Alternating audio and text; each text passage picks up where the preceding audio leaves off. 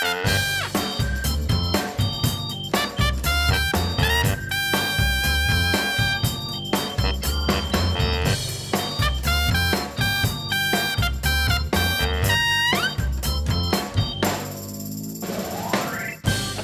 allemaal luisteraars van CIP.nl. We zijn hier weer met Jeffrey en Dick. Of eigenlijk andersom. Jullie zijn er weer, alleen dan ben ik hier een keer te gast. Het is wel een verrassing hoor, dat jij hier gewoon te gast bent. Zo is dat. Wat doe je hier eigenlijk? Ja, kun je het ook niet. Ik moest iets komen vertellen over ene Bert de Haan. Bert de Haan. Ja, we wijden een hele podcast aan één man. Ja, Ja, dat is je toch moet niet wel... stil worden. Ja, hè? nee, ja, ik dacht, dit ik ga niet wat zeggen. Ja, wat moet, Ja, kijk, Dick aan. wat moet je ervan zeggen, Rick? Ja, Ja. Ik ben heel benieuwd wat jij erover te zeggen hebt. Nou ja, het is een eh, onthullend verhaal, denk ik. Ja, voor degenen die het niet gehoord hebben, we hebben een verhaal gepubliceerd over Bert de Haan, een voorganger van Nehemia geweest. En hij is eh, ontslagen nadat zijn affaire bekend werd gemaakt. En daar gaan we het heel de podcast over hebben, want het is nog een aangrijpend verhaal, toch Jeff? Ja, zeker. Ik bedoel, het, het komt toch niet vaak voor dat een kerkleider op eh, een zo'n groot podium als CIP zijn hele verhaal vertelt over Ja. allerlei toch trieste omstandigheden. Ja, dat is zo. En we gaan het hebben over drie onderwerpen. De- Het eerste onderwerp is, hoe kan het dat eh, nadat die affaire bekend werd gemaakt, duizend man uit de kerk is weggegaan? De tweede vraag is, of het tweede onderwerp waar we het over gaan hebben, is wanneer kun je nou eigenlijk als gevallen leider, als iemand die het misschien niet helemaal handig heeft gedaan, wanneer kun je nou eigenlijk een comeback maken en hoe lastig is dat? En het derde onderwerp van deze ochtend is, wat zijn nou echt tips voor kerken die ook te maken hebben met gevallen leiders? En wat zijn tips voor leiders die gevallen zijn? Dus daar gaan we het over hebben, Jeff. Ja, Ehm moet ik nog een inleiding geven of was de inleiding al goed genoeg? nou misschien toch nog even goed om te schetsen voor mensen die het helemaal niet gevolgd hebben. Ja, hoe wat het verhaal in de notendop is. Ja, zeker. Dat ben ik wel, eh, dat is wel belangrijk. Ja, nou, ik, eh, het is al een paar jaar geleden dat Bert de Haan dus is ontslagen. Eh, dat is dus na zijn affaire. En hoe is het eigenlijk gegaan in het super, super, super kort? Eh, het hele verhaal kun je natuurlijk lezen op CIP. Kijk, hij is eh, tot geloof gekomen in de omgeving van Zwijndrecht, Rotterdam. Daar is hij voorganger geworden. En the sky was the limit. Zoals het al in een stijgebouw was waar hij toen werkte. Zo was het ook in de kerk. The sky was the limit. Hij had grote dromen, grote plannen. En ook een grote roeping van God gekregen volgens hemzelf. En ehm, toen hij voorganger werd, is die kerk enorm gegroeid. Tot aan het punt dat het echt een toonaangevende kerk eh, werd. Want ik denk dat heel veel mensen Nehemia van naam wel kennen. Ik bedoel, ik weet nog dat ik als 17-jarige jongen muziek maakte in de kerk. En dat iedereen toch opkeek naar het muziekteam van Nehemia. Weet je, zo ging dat. En het onderwijs van Nehemia, dat was toch eigenlijk stiekem wel beter. Het onderwijs van Bert de Haan dan het onderwijs in je eigen kerk. Dus zo'n kerk was het echt. Zo herinner ik me het. Jij ook trouwens, Dick? Ja, ik kende het van vroeger niet zo heel goed, maar de laatste jaren, vlak voordat het fout ging, eh, toen kende ik het wel. En toen eh, was dat inderdaad ook wel het geval. Toen, eh, volgens mij kwamen ze toen uiteindelijk weer uit een dip. Maar eh, ja, toen ging die groei echt keihard, zeg maar. Dat, eh, dat ze toen ook weer met, eh, met, volgens mij zaten ze uiteindelijk alweer boven de 2000 mensen die daar ook Ja, zoiets ja. Ja. Ja, en die is echt van, eh, wat is het, 300 man toen Bert de Haan daar voorganger werd. ehm, gegroeid tot aan een kerk met bijna 2000 mensen op zondag. Dus dat was echt wel serieuze... En ze hadden ook heel erg veel eh, impact op de buurt, weet ik. Ze gingen bijvoorbeeld met van die bussen door de straten. En dan gingen ze eh, met eten uitdelen of voor mensen bidden. Eh, het was echt zo'n eh, zo'n zo'n kerk geworden die ook echt... ehm, ja, die niet alleen maar binnen veel impact had, maar ook erbuiten, zeg maar. Oh, ja. ja. En een bijbelschool hadden ze en een heleboel andere dingen nog. Ja, en echt ook gewoon super mooie diensten en zo. En daar was de Heilige Geest ook eh, heel erg aanwezig volgens heel veel christenen. En Bert Haan die was daar toch een beetje de man achter. Laten we het eerlijk zeggen zoals het is. Hij heeft daar echt een hele belangrijke functie in vervuld. Zoals het heel vaak gaat bij kerken die groeien. Dat er toch één of meerdere leiders zijn die toch de groei bewerkstelligen. Natuurlijk ook met God zeg je dan erbij hè, als christen. Ehm, maar dat was toch aan hem te danken, denk ik ook. Aan zijn inzet, zijn visie, zijn lijn, zijn Charisma. ja, charisma ook. Maar terwijl hij eigenlijk, eigenlijk zijn geest successen boekte, mensen bij de altaar massaal hun leven aan Jezus gaven, was er iets anders aan de hand. Namelijk, hij had een slecht huwelijk. Mhm. En natuurlijk was zo slecht dat hij zich daardoor liet verleiden of het liet gebeuren, dat hij aanpapte met zijn secretaresse. En ja, weet je, hoe gaat dat dan? Mag ik er nog een vraag over stellen? Ja. Waarom moet een kerk, heeft een kerkleider überhaupt een secretaresse en kan toch ook gewoon zelf zijn agenda beheren? Ja, nee, maar dat is dus niet zo. Kijk, je hebt op zijn minst dan personeel nodig. Want we waren bij, bezig met nieuwbouwplannen, met, ehm, weet ik veel, dit evangelisatieproject, dat evangelisatieproject. Ze gaven cd's uit boeken, ze gaven conferenties, trainingen, je had leiderschapskringen.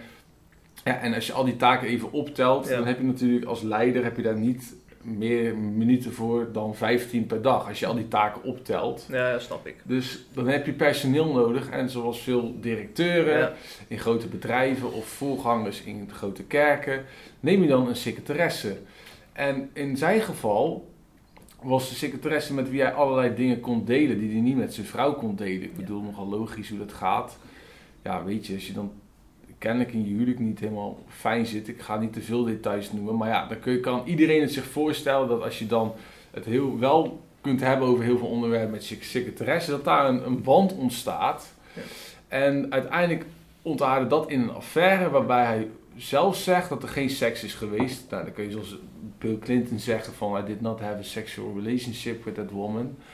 Maar of het nou wel of niet zo is, dat laat even in het midden. Wat hij heeft gezegd in het interview, is dat hij wel gezoend heeft en dergelijke. En dat het ook echt te close was. Maar dat is natuurlijk heel apart, want dan heb je dus een voorganger die op het, ene moment op zondag heilig staat te preken. En natuurlijk voor de mensen ook vertelt hoe goed God het huwelijk heeft gemaakt. En die dan tegen mij in het interview vertelt, ja weet je, het heeft het interview nog eens gehaald op CIP, maar weet je, ja, dan voelde ik me toch wel een beetje een mislukkeling. Want dan zei ik dus van, ja weet je, je moet echt quality time voor elkaar hebben, terwijl ik dat zelf niet zo Hm. ervoer. En ehm, dat ging zelfs zo ver dat hij ook echt ging bidden met haar natuurlijk. Want ja, je bidt als collega's, dat is natuurlijk een hele charismatische gemeente. Bid je met elkaar. Ja, en hij bad natuurlijk ook met zijn secretaresse. Ik bedoel, bidden was voor die mensen en is voor die mensen nog altijd een heel belangrijk aspect. Maar ja, dan, dan vind je jezelf dus op een gegeven moment in de positie dat je aan het bidden bent van... Vader in de hemel, we zijn verliefd op elkaar. Maar dat willen wij helemaal niet. Mhm. Want wij weten dat dat niet goed is. Wij zijn allebei getrouwd. En wilt u ons daarvan verlossen? Ja. Wat er te lachen? Ja, jij vertelt het op zo'n toontje. ja, nee, maar ik begrijp heel goed ja, wat je bedoelt, ja. Nee, maar dat vind ik... Ja, Ja. ik zeg het even. Omdat dat is echt natuurlijk hoe het ge- gewoon gaat. Ja, het is, Ja. het- ik, je kan er ook misschien om lachen van ja...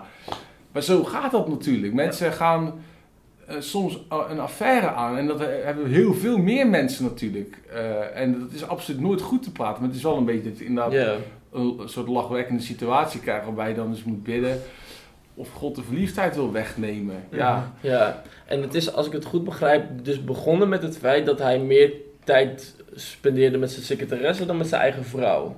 Dat Nou, is ja, dan- zo, ik denk sowieso, dat weet ik niet, heb ik niet gevraagd.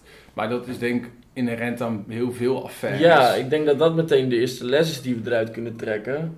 Dat je, eh, dat je moet zorgen dat je niet eh, meer, eh, weet je, dat je genoeg tijd blijft houden voor je vrouw. En dat je niet, als je, kijk, als je met je collega meer tijd gaat spenderen, dat creëert natuurlijk wel een band. En uiteindelijk, eh, Maar je bent nog altijd meer tijd door met een collega dan met je vrouw. Ja, Als je- ik, nou ja, je moet in ieder geval- tijd met Jeffrey, toch?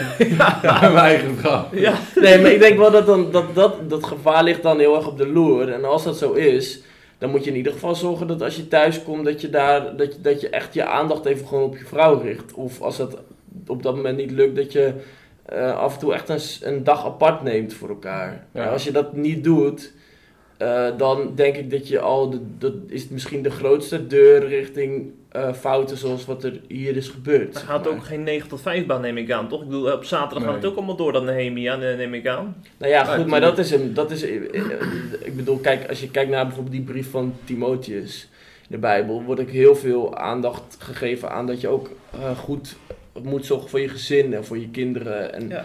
Eh, je, je kan nooit accepteren dat jouw baan ervoor zorgt dat je uiteindelijk eh, eh, je gezin verwaarloost. Ja. Want je gezin staat uiteindelijk boven de kerk, vind ik. Ja, Maar- en, en dat zegt hij ook, want we zijn nog eens toegekomen aan het punt, we zijn Ja. pas bij de introductie.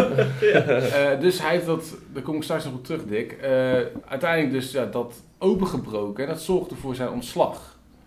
Nou moet ik even iets zeggen over de achtergrond van het interview, want het interview is zo eh, geplaatst dat het natuurlijk een versie is waar hij helemaal tevreden moest zijn. Dus van tevoren zijn er afspraken gemaakt, we publiceren het niet in interviewvorm zonder dat jij het helemaal goed vindt.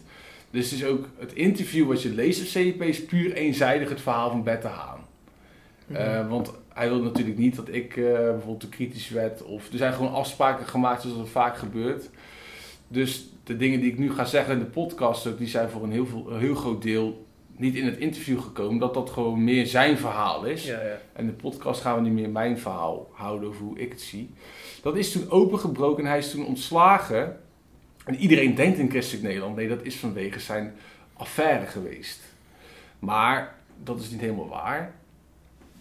Hij is ontslagen omdat uiteindelijk het leiderschapsteam toen ook is gaan onderzoeken van hey, hoe is het daar eigenlijk dat gegaan en wat zit erachter. En uiteindelijk zou hij een te dominante leider zijn geweest die te snel wilde gaan. En is hij dus ontslagen op grond van niet een affaire. Want ik bedoel, in het arbeidsrecht kun je dat ook helemaal niet doen. Hè? Even iemand ontslaan vanwege een affaire. Ik bedoel, dan zou volgens mij de helft van de Zuidas eh, CEO's geen baan meer hebben. Mhm. Ehm, 90%. ja, nou, in ieder geval heel veel. Hij is ontslagen vanwege dus uiteindelijk juridisch gesproken het, dat het geen goed leiderschap zou zijn. Dat heeft dus te maken met zijn leiderschap. En daar wil ik het niet over hebben, want hoe kan het zijn? Dat is, in het interview is dat totaal niet aan, het, eh, aan bod gekomen. Hoe kan het nou zijn dat een kerk met, ik veel, duizend, eh, sorry, 2000 mensen bijna op zondag, dat daar gewoon daarna, in die periode daarna, dat er gewoon bijna duizend man weggaat. Dat is gigantisch.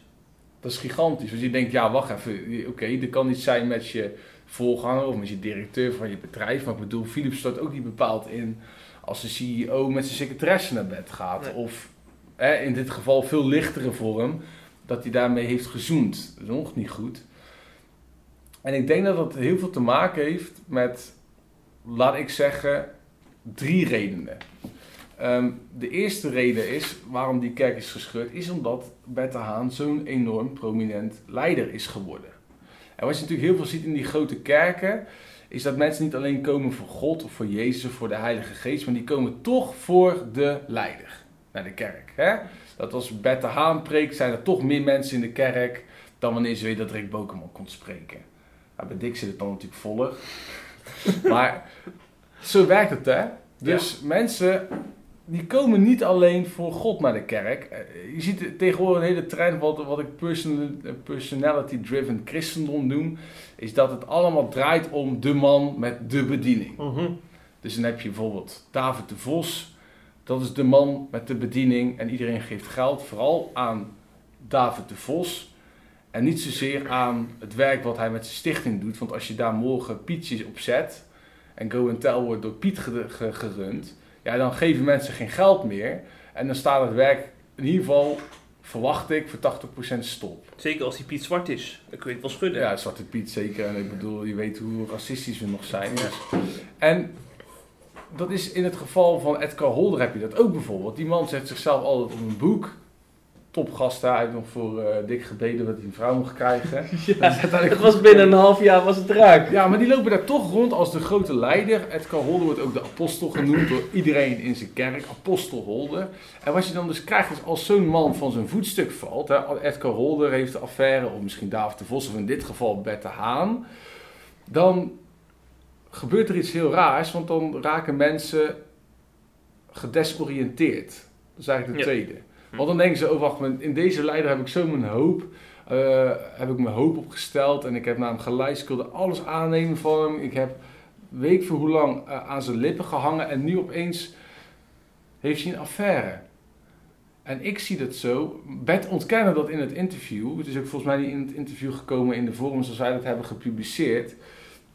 Ik zei nou van ja, is dat niet die kerkscheuring toen we het daarover hadden? Is dat niet omdat mensen jou op een schild hebben gehesen? Als de grote leider, hè, want we hebben toch allemaal een leider nodig. We willen allemaal een leider om te volgen. We willen allemaal iemand eh, die een sterke leider is, die vol licht is. Hè, ook om onze eigen duisternis te compenseren. En op het moment dat jij op dat schild werd gehesen en je eraf bent gev- gevallen, toen keken we met z'n allen en dachten, oh wat is er nou gebeurd zeg.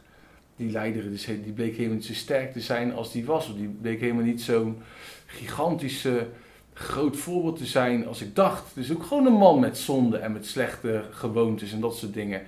Ja, en wat je dan dus krijgt is dat, dat mensen naar zo iemand kijken die ze eerst op het schild hebben gehezen. Dat die man dan op het, in de modder ligt.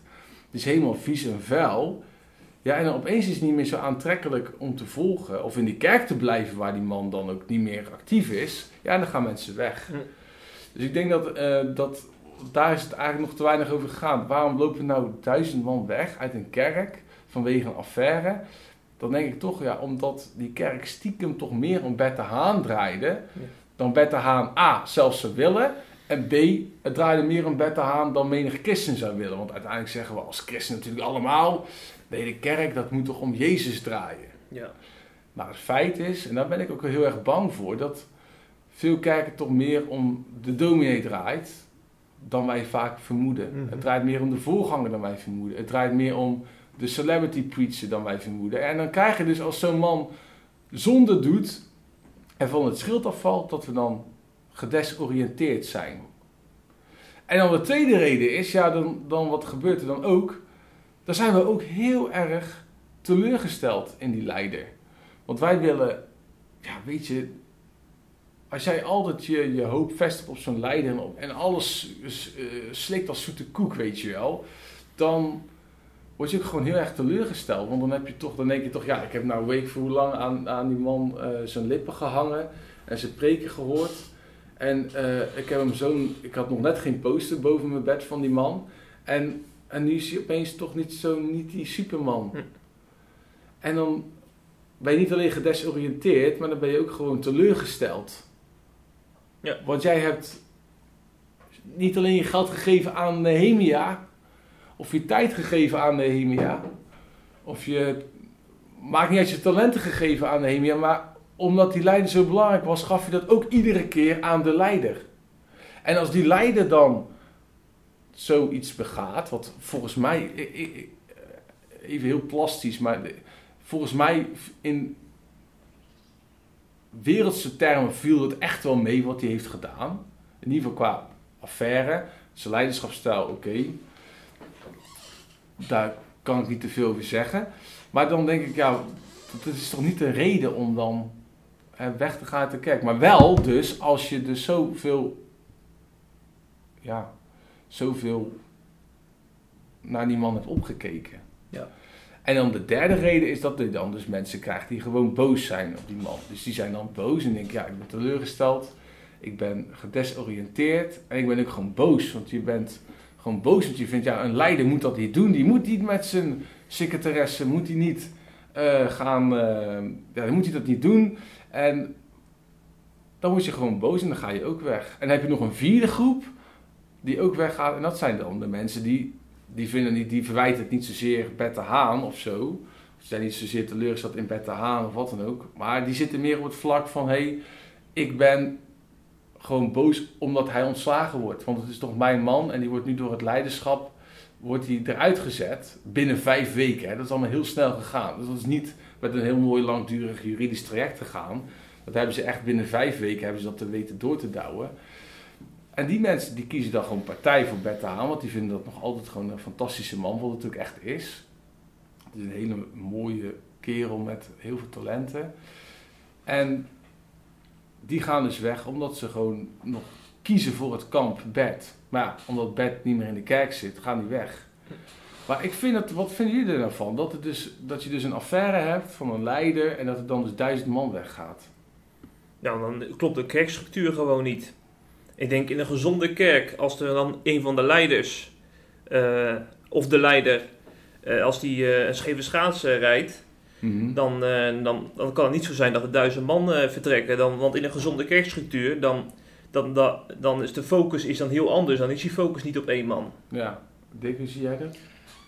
Eh, nou ja, ehm, hoe zeg je dat? Ik- Kijk, wat ik denk is dat, ehm, eh, dat zeg maar, eh, dat in dit geval, dat mensen, wat jij, jouw punt, dus dat mensen meer kijken naar de leider dan naar Jezus. Ik denk dat dat een punt is wat, wat daar zeker dan eh, gespeeld moet hebben. En wat iets is wat in, in heel veel kerken gebeurt. Weet je, en, ehm, en, en het maakt niet uit of het evangelisch of traditioneel is. Maar ehm, ja, we laten ons vaak toch heel erg leiden door de voorganger. En, en, en we aanbidden soms de voorganger.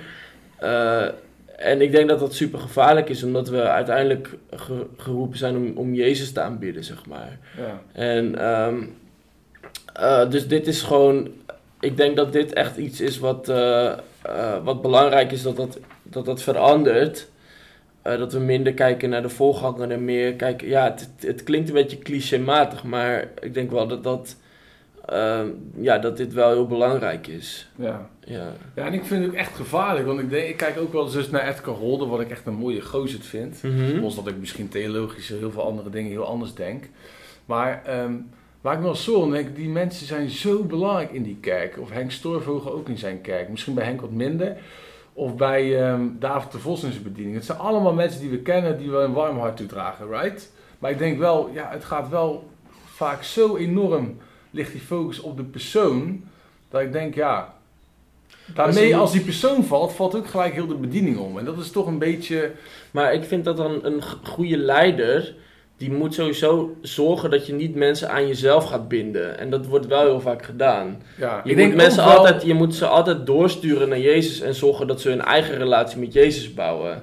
En ik denk dat heel veel, dat heel vaak, dat ze, ja, dat leiders het ook wel prettig vinden dat mensen heel erg naar hun kijken. Ja. En Ja, ja, en ik vond het interessant wat Bert dat dus ontkende. Dus in het interview, eh, wat, het gesprek wat ik er met hem heb gehad, ehm, heb ik het ook veel gehad over, ja, jij was volgens mij gewoon een christelijk baasje. En, Mhm. maar hij ontkende dat zelf. Hij zei zelf van, nee, ik ben eigenlijk helemaal nooit zo'n christelijk baasje geweest, zo'n gezalfde leider. En het, het moest echt niet om mij gaan. En eh, ik denk echt niet dat mensen voor mij naar de kerk kwamen. En dat vond ik wel een beetje apart. Dat ik dacht, oh, volgens mij is het toch altijd wel op zijn minst een mix, weet je wel. Dat Mhm. als het je kerk helemaal om Jezus gaat, maar jij bent de grote leider, dat je ook wel weet hè, dat het ook wel een beetje, dat de mensen ook wel een beetje naar de kerk komen vanwege jou. Mhm. ja. Dat mensen ook je boeken kopen, niet vanwege zozeer alleen wat God tot door jou heen spreekt via dat boek, maar ook gewoon omdat het jouw boek is. Ja. En mensen kopen ook gewoon een boek van Willem Ouweneel, dat ze weten het is Willem Ouweneel. Niet per se omdat ze altijd als eerste denken, oh mijn God is zo enorm eh, aan het werk door Willem Ouweneel, dat ik dat boek koop vanwege God in het boek van Willem Ouweneel, in plaats van dat ik het boek koop vanwege dat het een boek van Willem Ouweneel is. Ja, ja, ja. Snap je hem? Dus die mix, ja, dat ik, ik, maar ik vind het uiteindelijk wat gewoon heel triest als ik daaraan denk, dat het kennelijk zo dus is dat, dat je als leider kunt vallen en dat dan dus gewoon, dat je daarmee in zekere zin dus ook, niet dat hij dat heeft gewild natuurlijk, maar als je daarin toch, laat ik zeggen, bijna duizend man nog mee in meeneemt in jouw val. Mhm. Dus dat jij valt en dat er vervolgens ook dus, bij wijze van spreken, figuurlijk gesproken, bijna duizend man meevalt met jou. Want die gaan de kerk uit. En dat is toch wel erg triest. En dat heeft uiteindelijk het grootste punt is denk ik ook... Tot En er zijn volgens mij ook heel veel mensen die daarna ook niet meer een andere kerk hebben gevonden. Nee, ja, er zijn er natuurlijk naar andere kerken gegaan. Ehm, zijn er heel veel naar de kerk van Edgar Holder gegaan, heb ik begrepen. Zijn ook heel veel mensen, eh, kerk van onze grote vriend eh, Albert, gegaan. Naar een deeltje. Ja, die zijn dan ver- ver- verspreid. Maar ik denk dat het belangrijkste is dat als je dit wil voorkomen, dan moet je denken aan twee dingen iets doen. Het eerste is iets aan het, wat ik noem het celebrity of personality, celebrity driven christendom. Daar moet je iets aan doen. Dus je moet beseffen van, hé, hey, je vraag je gewoon af. Als mijn dominee morgen een overspel heeft, of hij, hij weet van hij ligt de belastingdienst op voor 100.000 euro en hij wordt ontslagen, loopt dan onze kerk leeg. En als je het reinste vermoeden hebt dat dat, dat zo is, dan moet je iets veranderen aan de cultuur rondom de leider. Ook al heeft die leider natuurlijk fantastische talenten Hmm. en werken mensen natuurlijk als een magneet. En jij werkt ook als een magneet op mij. ja. Nee, maar zo, zo werkt het wel, toch? Ja. Daar mag je eerlijk over zijn. Zeker. Maar vraag jezelf dat af. En twee, eh, verwacht nou niet dat die leider heiliger is dan jou. Want dat is vaak ook waarom die mensen zo gedesoriënteerd zijn. Ja, Ze hijsen hem eerst op het schild. Nou, dat doen die mensen dus ook zelf, hè. Dus die kan daar de leider wel de schuld vergeven dat er 700 man wegloopt. Hm. Of 1000 man. Maar je kunt ook zeggen, ja maar ho, de gezalfde leider bestaat bij de gratie van de massa die hem op het schild heft. Dus als die leider valt, moet je niet zozeer. Pardon. Dus als die leider valt, dan moet je niet zozeer, eh, weet ik veel, de leider de schuld geven. Maar dan moet je de mensen net zo goed de schuld geven die hem op dat schild hebben gehesen en hem er vervolgens hebben laten afkukelen. Dat is denk ik belangrijk. En hoe voorkom je dat je mensen beschild heft? Nou, door die mensen niet hoger te zien dan jij zelf bent. Of belangrijker. Want kijk, dan krijg je dus de beweging omhoog. Als ik jou als heilige ga zien dan mij, dan hef ik jou op een schild. Zie ik jou als belangrijker dan mij, dan hef ik jou op een schild. Zie ik jou als, weet ik veel, nog geestvervulder, kan misschien wel zijn, maar dan moet je niet verticaal denken, maar horizontaal. Want uiteindelijk is iedereen voor God gelijk. Wat je wel vaak ook, eh, wat ik zeg maar vaak heb gezien ook in eh, culturen in de kerk, is dat, je, mm, dat het ook wel een beetje zo wordt ingericht door de kerkleiding. Dat je een soort van top-down structuur hebt. En dat je bijvoorbeeld op de, als je op de eerste rij zit, dan behoor je echt tot de, de belangrijke mensen in de kerk. En de hele kerk kijkt naar de eerste rij. En eh, je hebt som, sommige kerken, ik heb het van dichtbij echt gezien, dat mensen constant hard aan het werken zijn, aan het dienen zijn, aan het geven zijn, aan het zwoegen zijn, om maar bij die eerste rij Ja. koor te horen, weet je. En ik denk dat dat, ehm, dat, je dan al een soort van gezond, eh, ongezonde ambitie creëert in je kerk. Dat mensen heel ambitieus worden en allemaal steeds dichter bij die grote leider willen komen. Mhm. Eh, en vaak zetten leiders zo'n cultuur neer, terwijl je zegt van... ehm, het, je, je stimuleert daar zeg maar om je ego te boosten in plaats van om nederig eh, te worden en steeds meer op Jezus te gaan lijken. Ja. En dat mis je heel erg. En, en ehm, ik, heb, ik, heb, ik ken heel Nehemia niet, dus ik weet ook niet of dat in die kerk ook zo was. Misschien helemaal niet. Maar ehm, nee, ik denk dat dat wel echt gevaarlijk is. Ja. ja. En dan gaan we naar het tweede punt, daar gaan we het iets korter over hebben. Dat is de vraag, en daar, daar gaat het in het interview ook om. Kun je nou een tweede kans krijgen als een gevallen leider? Hij is eerst de grote Bette Haan, om het maar even te overdrijven. Die zo geweldig kon spreken. Die zoveel mensen bij Jezus heeft weten te brengen. Want dat heeft hij echt gedaan. Maar nu die gevallen is met zijn affaire en zijn ontslag. Ontslag vanwege zijn affaire, maar ook vanwege kennis en leiderschapsstijl. Verdient zo iemand dan de tweede, een tweede kans? Jeff. Ik vind eigenlijk een verkeerde vraag. De vraag zou moeten zijn: hoe kan Bert de Haan zijn talenten zo inzetten dat hij eh, eh, nu zich nuttig kan maken in Gods koninkrijk? En mensen hebben dan altijd weer het idee dat er per se als een kerkleider ergens in Nederland moet zijn. Waarom kan hij niet gewoon bijvoorbeeld een eigen bedrijfje beginnen, een stichting en eh, allerlei mooie dingen voor, voor, voor Gods koninkrijk doen? En eh, gewoon los van, los van het hele kerk, kerkelijk leven. Ja. Waarom? Ik, ik snap niet zo goed ja, waarom maar dat het is toch gewoon zo in Nederland dat als je iets wil doen, dat het vaak via de structuur van een kerk gebeurt. Nou, ik, ik, ik geloof, ik, geloof ik, ben, ik ben daarvan afgestapt. Vroeger dacht ik echt dat de kerkleiders zorgden voor het bruisende kerkleven in Nederland. Ik denk dat mensen op de achtergrond veel belangrijker zijn. Mensen die een stichting hebben, die pastoraal werk doen, die, eh, die huwelijkscoaches zijn. Eh, ik denk dat hij ooit een hele goede huwelijkscoach kan worden, juist omdat hij alle, allerlei dingen heeft meegemaakt. En eh, heeft gezien hoe het niet moet. Ja. En dat hij juist op die manier misschien wel ooit een comeback kan maken. ja, maar stel je voor, zie jij hem als voorganger van opnieuw een kerk met duizend man? Nee, nee, ik zou dat ook echt afraden. Als ik zijn adviseur zou zijn, zou ik zeggen: eh, doe dat nou juist niet, want dan gaan mensen elke keer weer denken: van, oh, eh, hoe, wat zijn de verschillen tussen de kerkleider Bert 1.0 en de Bert 2.0? En gaat hij nou eh, dingen anders doen? En je maakt het jezelf ook heel moeilijk, want je, je staat toch weer op hetzelfde podium. Ik zou het, ik zou het absoluut niet doen. Ja. Dick, denk jij? Nou, ik denk dat. eh, ik ben het wel met Jeffrey eens. Ook in de zin dat, het, eh, dat er misschien te. Je moet ook niet. eh, kijk, als dit zeg maar weer vanuit een ambitie is om uiteindelijk weer. weet ik wat, succes opnieuw te doen. Dan is dat natuurlijk. Dan zou ik het inderdaad ook afraden. Maar ja, goed. Als hij echt die roeping ervaart om het weer te doen. Dan denk ik van ja. Wie ben ik om dan te zeggen dat het niet mag? Ik bedoel, David is ook gewoon doorgegaan met waar hij mee bezig was. Eh, Ja. Ik bedoel, hij heeft ook eh, eh, de, de, de zure vruchten ervan geplukt. Maar uiteindelijk kon hij wel ook gewoon weer verder. En ik denk dat dat uiteindelijk. Ik denk dat we wel. ehm, ehm, dat in de, zeg maar in de traditionele kerk heb je vaak, als je zoiets hebt gedaan, dan is het voor eens en voor altijd voorbij.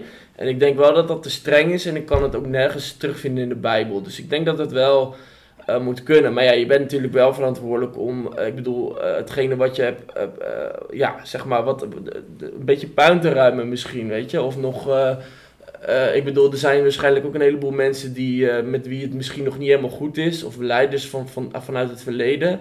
En ik denk wel dat je verantwoordelijkheid hebt om, om niet te denken van, oh, die mensen daar, eh, eh, daar kom ik niet meer bij in de buurt. Ik ga nu in een hele andere, in een hele andere hoek, ga ik het dan weer eh, voortbouwen, zeg maar. Ja. Dus je moet het wel... Maar goed, ja, nogmaals, ik weet er te weinig van natuurlijk. Ja. Dus, eh, Ehm, ja, nee, dat is zo. En ik denk, het is gewoon heel lastig van, ja, kun je nou wel of niet een comeback maken? Kijk, hij heeft ook het interview, hebben we van tevoren besproken, ook natuurlijk al een beetje gebruikt om een comeback te kunnen maken. En ik heb ook eerlijk gezegd, nee, ik gebruik dit verhaal omdat ik het A natuurlijk belangrijk vind, maar ook omdat ik een interessant verhaal wil hebben. Hè? Dus Mhm. bij mij ook niet alleen maar zuiver, alleen maar geestelijk dat ik dit verhaal wil vertellen. Natuurlijk gewoon, je wil een interessant verhaal vertellen. Om goede redenen. En we hebben Ja. het gehad over die comeback. En ja, ik vind mensen verdienen een tweede kans. Altijd. Altijd verdienen mensen een tweede kans. En een derde kans. En een vierde kans. Dat ik, denk ik heel belangrijk. Want het hele christendom draait er toch om dat wij van God een tweede kans krijgen. Wij krijgen een tweede kans als wij, weet ik veel, thuis niet zo lief zijn. En dan krijg je ook van je vrouw een tweede kans. Dus waarom zou je het in de kerk niet krijgen? Dat is toch iets heel simpels. mhm. Alleen in dit geval is het natuurlijk ook zo, en dat schrijft Matthijs Zwalingenboek ook in zijn artikel, dat ja, je ehm, kunt natuurlijk zeggen van, hé, hey, zand erover, eh, het is allemaal vergeten en vergeten wat ik fout heb gedaan, rondom mijn leiderschap, maar ook rondom mijn huwelijk en mijn echtscheiding. Terwijl je ook kan denken, ja, maar weet je, dat heeft wel het vertrouwen kapot gemaakt. En mensen kunnen je wel vergeven, alleen het wil niet zeggen dat ze jou ook gelijk weer helemaal kunnen vertrouwen. En dat ze jou ehm, ja, weer het. Alles weer helemaal aan jou kunnen geven wat je nodig hebt. En dat zo werkt het toch. Mhm. Soms maken mensen iets kapot, of ze dat nou leuk vinden of niet, of ze het nou expres doen of niet. Maar is het, en dan kan je zeggen, hey, het is vergeven en vergeten. Maar toch is het dan heel moeilijk om dan weer iemand dat vertrouwen te geven. Kijk, je kunt iemand je wel je vergeving geven. Maar dat wil niet zeggen dat je ook iemand het vertrouwen weer gelijk kunt geven. Of dat jij die andere persoon weer gelijk vertrouwt. Nou, je kunt ook zeggen, ja, weet je, ik ben echt nederig geworden door alles wat er gebeurd is. Maar ja, wie zegt dat dat echt zo is? Misschien eh, hey, ben je nog net zo dominant als eerst, bijvoorbeeld. Je kunt ook denken van, ja... ehm, nee, dat moet ik eigenlijk anders zeggen, want ik, ik heb het nog even opgeschreven. Je kunt aan de ene kant zeggen, hey, het is vergeven en vergeten zand erover. Aan de andere kant kun je zeggen, ja, maar de dingen moeten ook rechtgezet worden. En wat ik heb begrepen is dat het nog niet met alle leiders oké is die er destijds bij waren betrokken. En ook niet met zijn kinderen. Dus ja, dan kun je zeggen, ja, het is vergeven en vergeten. Maar je kan dan ook op dat moment zeggen, we moeten nu focussen op ehm, het... Hallo, maakt niet uit. Er komt even iemand binnen. Maar je kunt ook zeggen, ja, maar je moet eerst dingen rechtzetten en helemaal in orde maken. Alleen ja, dat is natuurlijk ook lastig, want stel je voor, je kunt het niet goed maken met bepaalde leiders of met je familie. Ja, wil het dan zeggen dat je dan de rest van je leven maar ehm, thuis moet gaan zitten achter de geraniums en niet meer je bijl mag pakken? Dat is lastig. Mhm. Nou, je kan zeggen, ik ben veranderd. Hè? Ik ben echt veranderd door alles wat er gebeurd is. Maar ja, niemand gaat jou dat op een briefje geven dat je echt veranderd bent. Misschien ben je nogal steeds dezelfde. Je kunt zeggen, ja, ik heb spijt voor alles wat er gebeurd is. Ik ben even te kijken. Je kunt zeggen, ik heb spijt voor alles wat er gebeurd is. Ehm, maar die, dat spijt kan ook weer zelfmedelijden zijn. Ja. Dat weet je niet, toch? Dus ja, hoeveel, wanneer is spijt echt? Dat is ook heel lastig te zeggen voor. Kijk, voor Bert zelf is het heel makkelijk te zeggen. Maar voor de outsiders is het heel lastig. Dan kun je zeggen, ja, maar God roept me, dus ik wil niet weer terug. Want God roept me, God heeft deze roeping aan mij gegeven. Ja, wie zegt het niet dat het de echte reden is dat je gewoon terug wil op de christelijke apenrots? Dat je dat eigenlijk gebruikt Gods roeping als een excuus omdat je uiteindelijk zelf weer die apenrots op wil en grote dingen wil doen en grote dingen wil bereiken, want de sky is the limit. En dan kun je ook tot slot zeggen, ik wil een tweede kans, zoals Peters een tweede kans heeft gekregen en hij hersteld is. En uh, denk ook even aan uh, Aaron, schrijft uh, Jansje Pastenkamp op CIP. Want die schrijft dan dat ja, Aaron natuurlijk het gouden kalf had gemaakt. Maar toch Mozes zei van, hé, hey, ik hou je erbij. Dus de les is dan, hey, we verdienen een tweede kans, dus Aaron. Maar je kan ook zeggen, ja, maar wacht even, als je naar Mozes kijkt, ja, tweede kans, oké. maar het gevolg bij Mozes was gewoon dat hij het beloofde land niet in mocht vanwege zijn fouten.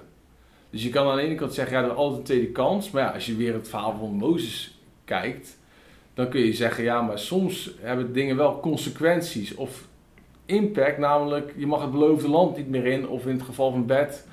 Ik zeg niet dat het zo is, maar je hebt de fout begaan. Natuurlijk, je bent vergeven en vergeten, je bent veranderd, je hebt spijt, zoals Mozes dat ook had. En God heeft je ook wel geroepen. Maar de consequentie is dat je nu niet meer het beloofde land in mag gaan. Je mag nu niet meer gaan preken. Dus ja, je kunt zo'n comeback maken, is natuurlijk heel lastig om daar van heel makkelijk van te zeggen: het mag wel of het mag niet. Mhm. Want je, je bent geen, ja, je kunt het niet helemaal scherp zien altijd. Hmm. En ik denk dat het heel belangrijk is de vraag van mag ik een comeback maken? A voor de persoon zelf. Ik bedoel, het is zijn leven, het is zijn pad. Zodat hij echt oprecht denkt dat een comeback, dat het echt Gods bedoeling is. En dat hij het zelf echt ziet zitten, dat hij het echt wil. Dan moet je het respecteren. Maar respecteer dan ook andere mensen als ze zeggen: Ja, weet je, ik vind het nog net een stap te ver om nu een comeback te maken als voorganger. Want ik noem maar wat, ik betwijfel of je wel echt veranderd bent, of je wel echt spijt hebt, of je niet die gewoon of je het wel van God doet, of dat je die apenrots weer op wil. Ehm, en ik weet, ik weet het niet. Dus ik denk dat je het allebei in stand moet houden. De critici, daar moet je van vertellen. Ik snap best dat jij vindt dat een comeback maken niet echt handig is of niet wenselijk. Maar je moet ook de persoon respecteren als die persoon zelf ervan overtuigd is dat hij dat wel moet doen. Toch? Mm. Ja. ja. En dan tot slot even wat tips voor uh, kerken met uh, gevallen leiders. Ik zou zeggen als eerste tip, Kijk er nou niet van op dat leiders vallen. Ja, goede tip, ja. Want dat heb je altijd, het hele punt dat leiders vaak heiliger zijn dan de rest. Wat natuurlijk eigenlijk onzin is, dat weten we ook stiekem allemaal wel. En als die leiders dan vallen, kijken we met z'n allen heel raar op. Dan kijk je er nou dus niet raar van op. Want leiders zijn natuurlijk gewoon mensen zoals jij en ik. En wat je daarvan moet doorbreken is wat ik het het christelijke toneelstukje noem. Namelijk de, het schisma altijd wat er is. Kijk, aan de ene kant zie je vaak mensen op een podium en zijn ze altijd, altijd natuurlijk, ik ook, ben ik altijd, als ik een podium ben, ben ik natuurlijk heel erg nederig. Maar besef dat mensen achter de schermen ook gewoon arrogante klootzakjes kunnen zijn. Als iemand op het podium staat vol vuur van de Heer, besef dan ook dat hij misschien thuis ook gewoon porno kijkt. Als iemand over zijn huwelijk praat, oh het is zo geweldig, het huwelijk is toch fantastisch godsgeschenk. Besef dan, hey, misschien gaat het gewoon in zijn eigen huwelijk helemaal niet zo goed op dit moment. Als de voorganger zegt, ik wil mensen winnen voor Jezus van het grote podium. Ja, dan moet je ook gewoon, denk ik, dat heb ik zelf ook gezien, denken, nou, de meeste voorgangers hebben heel weinig contact met niet-christenen, want het is hun werk om vooral te zijn voor christenen. Als het gaat en de, de voorganger zegt, hey, de Bijbel is van kaf tot kaf waarheid, dan moet je ook gewoon beseffen, hey, die man die zal ook wel echt een keer echt serieus twijfelen. En als die persoon ontzettend bezig is om uh, te vertellen dat hij ontzettend heilig leven, dan is het denk ik belangrijk om te weten ook. Maar die man maakt ook van beetje vieze mopjes. En dat schisma, dat heb je dus altijd. Dat mensen op het platform of op de kansel zijn natuurlijk de meest mooie heilige mensen. Maar we moeten begrijpen dat die mensen in het echte leven ook gewoon dezelfde problemen hebben als jij en ik. En ik denk dat we daar iets aan moeten doen. Dat we moeten proberen om ervoor te zorgen dat mensen op de kans zijn op het podium. Dat je dus dezelfde persoon bent als wanneer je van het podium af bent. Want ik vind het soms hypocriet dat ik. Wel, hier mag op de werkvloer mag ik grapjes maken en ook wel een beetje vieze mopjes maken of zo. Dan kun je erom lachen. Maar als ik dat in de kerk doe, dan zou het echt totaal not done zijn. En in de kerk moet ik allemaal doen alsof ik het geestelijke succesverhaal heb. En terwijl ik hier met jullie als mijn vrienden kan ik wel opeens eerlijk zijn over mijn twijfels. En ik denk dat de uitdaging is, willen wij dus voorkomen dat we elke keer ervan opkijken dat leiders vallen, dat we proberen het echte leven naar de kansel te halen en niet een soort succesnummertje af te steken vanaf de kansel. Tweede tip, ehm meet niet met twee maten. Want dat krijg je dus ook, dat de voorganger anders wordt behandeld dan de normale kerkganger, toch? Ja, ja dat zie Weet je, als ik zeg, jongens, ik heb gisteren porno gekeken, er is niks aan de hand hoor. Maar als ik voorganger ben, dan mag ik bij spreken niet meer preken. Toch? Ja. Dus meet niet met twee maten, want dat vind ik heel raar. Dat vanuit dat leiderschapssyndroom, of zo, ik weet niet hoe je het nou moet noemen, dat het toch altijd met twee maten wordt gemeten. Dat we het helemaal niet erg vinden als Miep een affaire heeft. Dan krijg je gewoon pastorale hulp, mag ze gewoon in de kerk blijven. Maar heeft de pastor het en de voorganger, dan moet hij van de kansel af, per direct. Dat is het meten met twee maten, toch? Mhm. Zie je het zelf ook zo? Dat denk ik, ja. Ja. Eh, dus eh, kijk niet voor op als mensen zondig zijn. Meet die met twee maten. En eh, het derde punt is, geef je voorganger dus nooit de sterrenstatus. Nou, daar hebben we het eerder over gehad. Dat is gewoon een hele belangrijke tip. eh, tip. En als je dat dan wel doet, wees je dan nou ook eerlijk over. Hè? Je kunt best die voorganger een sterrenstatus geven. Maar als hij dan, als hij dan eh, valt, YouTube valt ook om. Ehm, ja. Ik moet wel even iets rechter zetten hoor. We moeten echt niet wel veel knippen jongens. Dit was niet een succes, een leerpuntje. Maar als die voorganger dan valt, zeg dan gewoon eerlijk, ja, nou, ja, dan is ook de, de prijs die we daarvoor moeten betalen, dat we een probleem hebben. Ja. Want ja, de- dus je kan best iemand een celebrity status geven, maar zeg dan gewoon, ja, maar oké, dat heeft wel als risico dat als die man nou helemaal de fout in gaat, dat alles in duigen valt. Dus daar kan, moet je er gewoon eerlijk over zijn.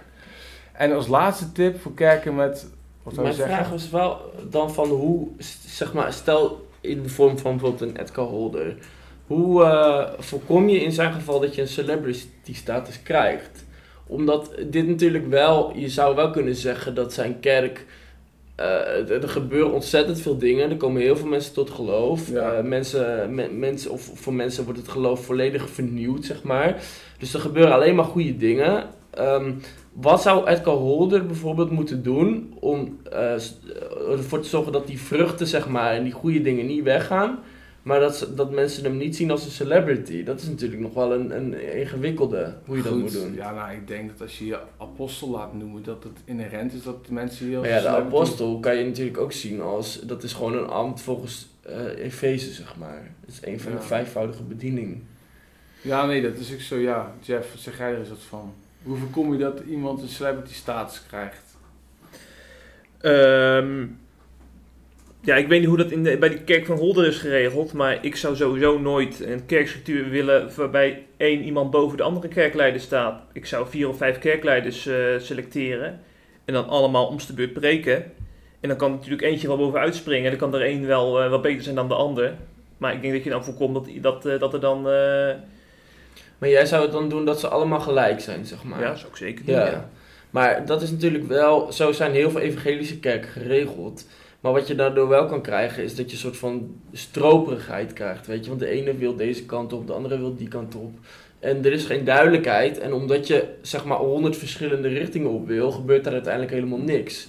Terwijl ehm, als je kerken hebt waar één iemand soort van wel het laatste woord heeft, eh, dan kan je natuurlijk veel makkelijker knopen doorhakken. En dan, dan- je ziet wel dat die kerken, ehm, ook in, wereldwijd gezien, doen het vaak wel een stuk beter. Zeg maar, kerken die goed, goed gerund worden. Ja, Ja, maar je, je- je kunt toch ook gewoon zeggen, joh, we doen alles gewoon met een, eh, een, een boord van zeven man. Dan heb je altijd een meerderheid van stemmen. Ja, maar er is altijd iemand die het laatste woord heeft, maar de vraag is of je dat op een podium moet laten eh, zien. Ik denk het niet. Nee, ja, ik denk dat het een, een gouden greep is om gewoon als leider gewoon er gewoon niet aan te willen dat jij als een celebrity wordt behandeld. Ook al is het heel fijn, hè. Ja. Want het geeft natuurlijk een heel fijn gevoel als je merkt dat mensen jou zo geweldig vinden. Dat is, ook- dat is ook een soort van vliegwiel. Dat zorgt er ook voor dat je dat eigenlijk stiekem, ook al zeg je natuurlijk dat je daar niet aan mee wilt doen, dat je het toch laat gebeuren. Want het is gewoon heerlijk natuurlijk als jij wordt geadoreerd door mensen. Ik bedoel, eh, laten we eerlijk zijn, het is gewoon heerlijk als je, weet ik veel, nou Willem Ouweneel zal ook wel luisteren, maar dat, dat mag ik denk ik wel zeggen, of grappig. Het is natuurlijk, ergens heerlijk als je Willem Ouweneel bent, dat je binnenkomt, dat mensen heel veel respect voor je hebben en bewondering. Ik bedoel, dat is toch heel menselijk? Ja. Maar de vraag is, hoe, hoe ver ehm, laat je daarin zelf meenemen als leider? En eh, ja, maak je, blijf je grapjes om jezelf maken en eh, blijf je, ja, Maar dat vind ik bijvoorbeeld, Edgar Holder eh, is wel iemand met humor en zelfspot. En, ja, eh, tuurlijk. dus dat is wel, en ik vind, wij hebben hem toen ontmoet. En het is ook aan de ene kant de meest simpele man die er is. Ja. Zeg maar, heel, ehm, ja, eh, je hebt gewoon het gevoel alsof je met je oudere broer eh, in de kroeg zit te praten. ja, zeg maar. nee, dat is ook zo. Ja, Maar ik, ik blijf me dan toch zorgen maken als ik zie. Vooral, het is ook vooral niet zozeer de leider, die kun je niet zo heel veel verwijten misschien. Maar ook gewoon de mensen die hem uiteindelijk adoreren. Wat ik al zei, een celebrity ontstaat door de fans, hè? Dat doet de Mhm. celebrity niet zelf. Nee. Dus als je een sterke prediker hebt, dat is niet zozeer de schuld van de prediker, als wel de schuld van de mensen die hem op het schild heffen. Dus die mensen, die moeten gewoon, gewoon vooral met een hele grote korrel zout naar iemand blijven kijken. En dat bedoel ik dus heel positief. Van denk dus nooit dat iemand zo'n heilig boontje is. Besef altijd dat iemand natuurlijk een hele mooie eh, preek loopt te houden. En de mooiste dingen over God zegt. Maar dat iemand is die precies dezelfde problemen heeft als jou. De mensen die naast je zitten in de kerk. En de mensen die bij jou op je straat, in je straat wonen of op je werk eh, die je tegenkomt. Ehm, en hoe kan je dat uiteindelijk doorbreken? Is toch, ik denk gewoon om het echte leven, het echte rauwe leven, als sprekers meer te laten zien. Dus, dus wees nou niet altijd zo'n succesvolle voorganger. Wees eens ook een keer de niet succesvolle voorganger die een dijk van de preek houdt. Dat zou mijn advies zijn. Zeg Hmm. gewoon eens een keer: jongens, ik wil het vaak vandaag hebben over huwelijksproblemen en ik heb er heel veel gehad in mijn leven. En ze vertel dan eens een keer vanuit de Bijbel en uit je eigen leven, zonder alleen maar positief te praten over je huwelijk, hoe het huwelijk is, wat moeilijk is, wat lastig is, waar je mee worstelt en wat je mensen zou willen adviseren. Preek niet alleen over de momenten dat God gebeden verhoort en dat we meer moeten bidden. We hebben het ook eens een keer over al die momenten dat God jouw gebeden niet heeft verhoord. En dat je zelf dacht dat de hemel van, hemel van kopen was. En laat het dan ook een keer daarbij. Ga dan niet op het einde toch twisten met een, het mooiste getuigenis dat mensen ooit hebben gehoord. En spreek niet alleen over zielen winnen voor Jezus. Dat je die man bij de Heer hebt gebracht deze week. En die vrouw. Zeg ook eens een keer gewoon, nou ik heb eigenlijk deze week helemaal niemand aangesproken over Jezus. Want ik had er gewoon helemaal geen zin in. Als je dat altijd doet, geloof me, dan word je misschien wel niet zozeer een celebrity. Maar dan ben je, word je wel een echt voorbeeld waar mensen zich echt in zullen herkennen. Dus mijn eerste tip is, kijk er niet van op als je leiders zondig zijn, want ze zijn net zo zondig als jij en ik. Medie met twee maten. Dus ga dan niet zeggen van, weet je, eh, als hij zonde doet is het niet erg, maar als de voorganger doet, oeh, dan moet hij gelijk weg. Laat in je kerk, eh, geef de voorganger nooit een sterrenstatus, dat is het derde. Vier, laat in jouw kerk de zonde net zo welkom zijn als Jezus, dus dat die oude kant, dat bedoel ik daarmee. En als zij laten nou alsjeblieft genade zijn. Uiteindelijk, dat heb ik toch al tot slot moeten concluderen. Genade is toch het sleutelwoord, het toverwoord van het christelijk geloof. En als je geen genade kunt laten zien aan mensen die gevallen zijn, wat ben je dan waard als kerk? En ik weet dat mensen genade hebben laten zien in Bette Haan, maar dat het lastiger is. Vanwege Bette Haan zelf, die misschien dingen nog niet helemaal op orde heeft gemaakt, die het helemaal heeft rechtgezet. Maar ook omdat het gewoon voor de mensen die met zo'n persoon te maken hebben, gewoon heel lastig is om genade te laten zien. Want genade is een heel mooi woord, het klinkt heel mooi, het is een heel mooi woord, het is ook heel belangrijk, maar de praktijk van genade, daar schieten we allemaal in tekort. Het is altijd moeilijk om iemand echt te vergeven, terwijl het heel makkelijk is om te zeggen dat je iemand vergeeft. Ik kan heel makkelijk zeggen, ik vergeef jou. Het is heel makkelijk om te zeggen, dat flap ik er zo uit. Maar echt vergeven diep van binnen, dat is veel lastiger. Toch? Ja. Het is heel, heel makkelijk om te zeggen, weet je, zand erover, we vergeten er, we denken er niet meer aan. Maar de dag erna kan ik zomaar wakker worden en, en er toch wel aan denken. En er toch nog moeite mee hebben. Terwijl ik het gisteren heb gezegd, zand erover, we denken er niet meer aan. En ik kan heel makkelijk zeggen, ja, weet je, ik geef jou een tweede kans. Dat het misschien toch veel moeilijker is dan je denkt om die tweede kans echt te geven. Je toch denkt, nou weet je, ik nodig liever een andere spreker uit dan Bette Haan. Want eh, ja, ik durf het toch niet aan. Hm. En zo blijkt maar weer dat genade toch het belangrijkste is. En dan niet zozeer het uitspreken van genade, als wel het uitleven van genade. Om het maar even op zijn dominees te zeggen. Dat heb ik geleerd van Bette Haan. En ik hoop dat eh, iedereen hem in zijn armen zal sluiten.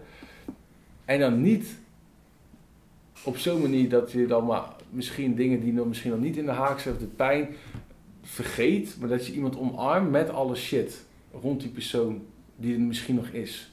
En rondom de, met de gebrokenheid. Maar wij willen vaak mensen omarmen wanneer ze perfect zijn, weet je wel? Wij willen graag met de mooiste mensen, de knapste mensen op de foto, want dat straalt af op ons. Ja, ja, ja. Je ziet me heel weinig foto's op Instagram dat iemand een, een hele dikke knuff en een hele dikke huk geeft aan een zwerver die er niet uitziet, die vies en vuil is, die gebroken is, die heel ongelukkig eruit ziet. Die foto's zie je niet op Instagram en Facebook. En dat zit, daar zit gelijk de les in van, willen wij mensen omarmen, ook als die mensen misschien nog niet zo mooi zijn als wij willen. Of wanneer het plaatje van de foto dan niet zo mooi is als wij willen. Maar ik denk dat dat wel is wat Jezus deed. Dat Jezus juist de mensen omarmde die gebroken waren, die beveld waren, die het- het leven niet helemaal op een rijtje hadden, die niet perfect waren. En dat is echt de genade volgens mij. En als je dat kunt doen en kunt zeggen, hé, hey, we omarmen als christendom Bette Haan, met al zijn shit, met zijn rotte verhaal en we leven mee, dan denk ik dat je een heel mooi gebaar afgeeft. En dan kan je tegelijkertijd ook zeggen dat er misschien dingen nog niet in orde zijn, dat het nog niet perfect is. Bij de is het nog lang niet perfect, maar dat zijn wij ook niet. Maar dan kun je hem wel omarmen. Lijkt me mooi. Nou, Als dat gebeurt. jongens. Het was een lange podcast. Hoe lang duurde het? 52 minuten! Niet normaal. Wow. Ja. Er wordt knippen, knippen geblazen. Ja, sowieso, we, we, we hebben het dus zo gedaan. We proberen het nu ook op YouTube te zetten. Maar de camera is een paar keer uitgevallen. En wel een keer gebeld. En eh, wat gebeurde er nog een keer? De camera is uitgevallen, weer een keer gebeld. En dat ding viel een keer om. Ja. Maar dat maakt niet uit. We, Nee, aldoende leert men, toch? ja, zo is het toch. Hey, Klopt. Dit, tot zover mijn, eh, mijn bijdrage, jongens. Heb je Ja. er wat aan gehad, Jeff? Ja, ik vond het heel erg interessant om allemaal aan te Ik horen. hang aan je lippen, Rick. Zeker. Ik zou je bijna op de schild hijsen. Ja, inderdaad. Laten we dat niet... Nou ja, trouwens, ik vind het wel leuk. Ja, Maar daar spring ik er zelf graag vanaf. Oké. Ja, dat lijkt me wel heerlijk. Ja, precies ja. Maar eh, ja, en nu nog C-plus leden werven, dat hoort er altijd bij. Ja. Ja, want wij zijn ook niet vies van een, een collecte hier en daar. Nee hoor, nee, dat doen we graag op de digitale snelweg. Ja. Ja. Heb je er nog een bijbeltekst bij? Ja, zaai en je zult ook oogsten. Hè? Oh ja, heel goed. Dus als je echt je geestelijk leven wil verdiepen, dan zijn wij natuurlijk de enigste plek online waar je echt... nee. We, we maken gewoon een mooie website en daar vragen we ook geld voor, want er moet ook geld in het laadje komen. En als je dat wil supporten, omdat je dat mooi vindt, dan hoop ik dat je dat doet. En als je het niet doet, koop er dan lekker een eh, Big Mac van, van het geld. Of lekkere koffie. Of maak het over aan een goed doel. Die 5 euro per maand, weet je. Je kunt ervan zeggen, het is te veel geld, te weinig afmaakt. Het maakt, het maakt maar niet uit. We moeten ze gewoon zoveel mogelijk C-plus leden hebben, dat wil ik wel. ja. Dat wil ik even eerlijk zeggen. Daar gaan we voor. Uiteindelijk hoop ik toch mensen met mijn eerlijkheid te overtuigen om toch vooral wel lid te worden van C+. Zeker. Zo is We dat. kunnen weer een bakje koffie van betalen. Ja, absoluut. En eh, jouw nieuwe pak, Dick. Ik Ja, heb een zeker. nieuwe pak nodig. Ik heb een, eh, een mooi strikje erbij. Een strik. Komt helemaal goed. En, en we willen nog een keer van, op kosten van C++ naar Excelsior met Jeffrey. Maar een prijs voetbalclub. uitje. Lijkt me een goed idee. Ja. Hey jongens, eh, het was weer Ajax. gezellig. Naar Ajax. Hey, maar we gaan afronden. Hele dikke groetjes aan iedereen die heeft geluisterd. Ik vond het leuk om weer mijn verhaal te mogen doen. Het is toch leuk om... eh, Om aan het woord te zijn. ja, dit is, is gewoon zo. Daar mag ik toch eerlijk over zijn. En, maar ik hoop wel echt dat mensen iets aan hebben gehad. Anders is het natuurlijk allemaal niks. Nou, kom het niet door het vuur. Zoals het in Precies. Korinthe staat. Het is allemaal lucht. Amen. Laten we hopen en bidden dat het zegen zal brengen.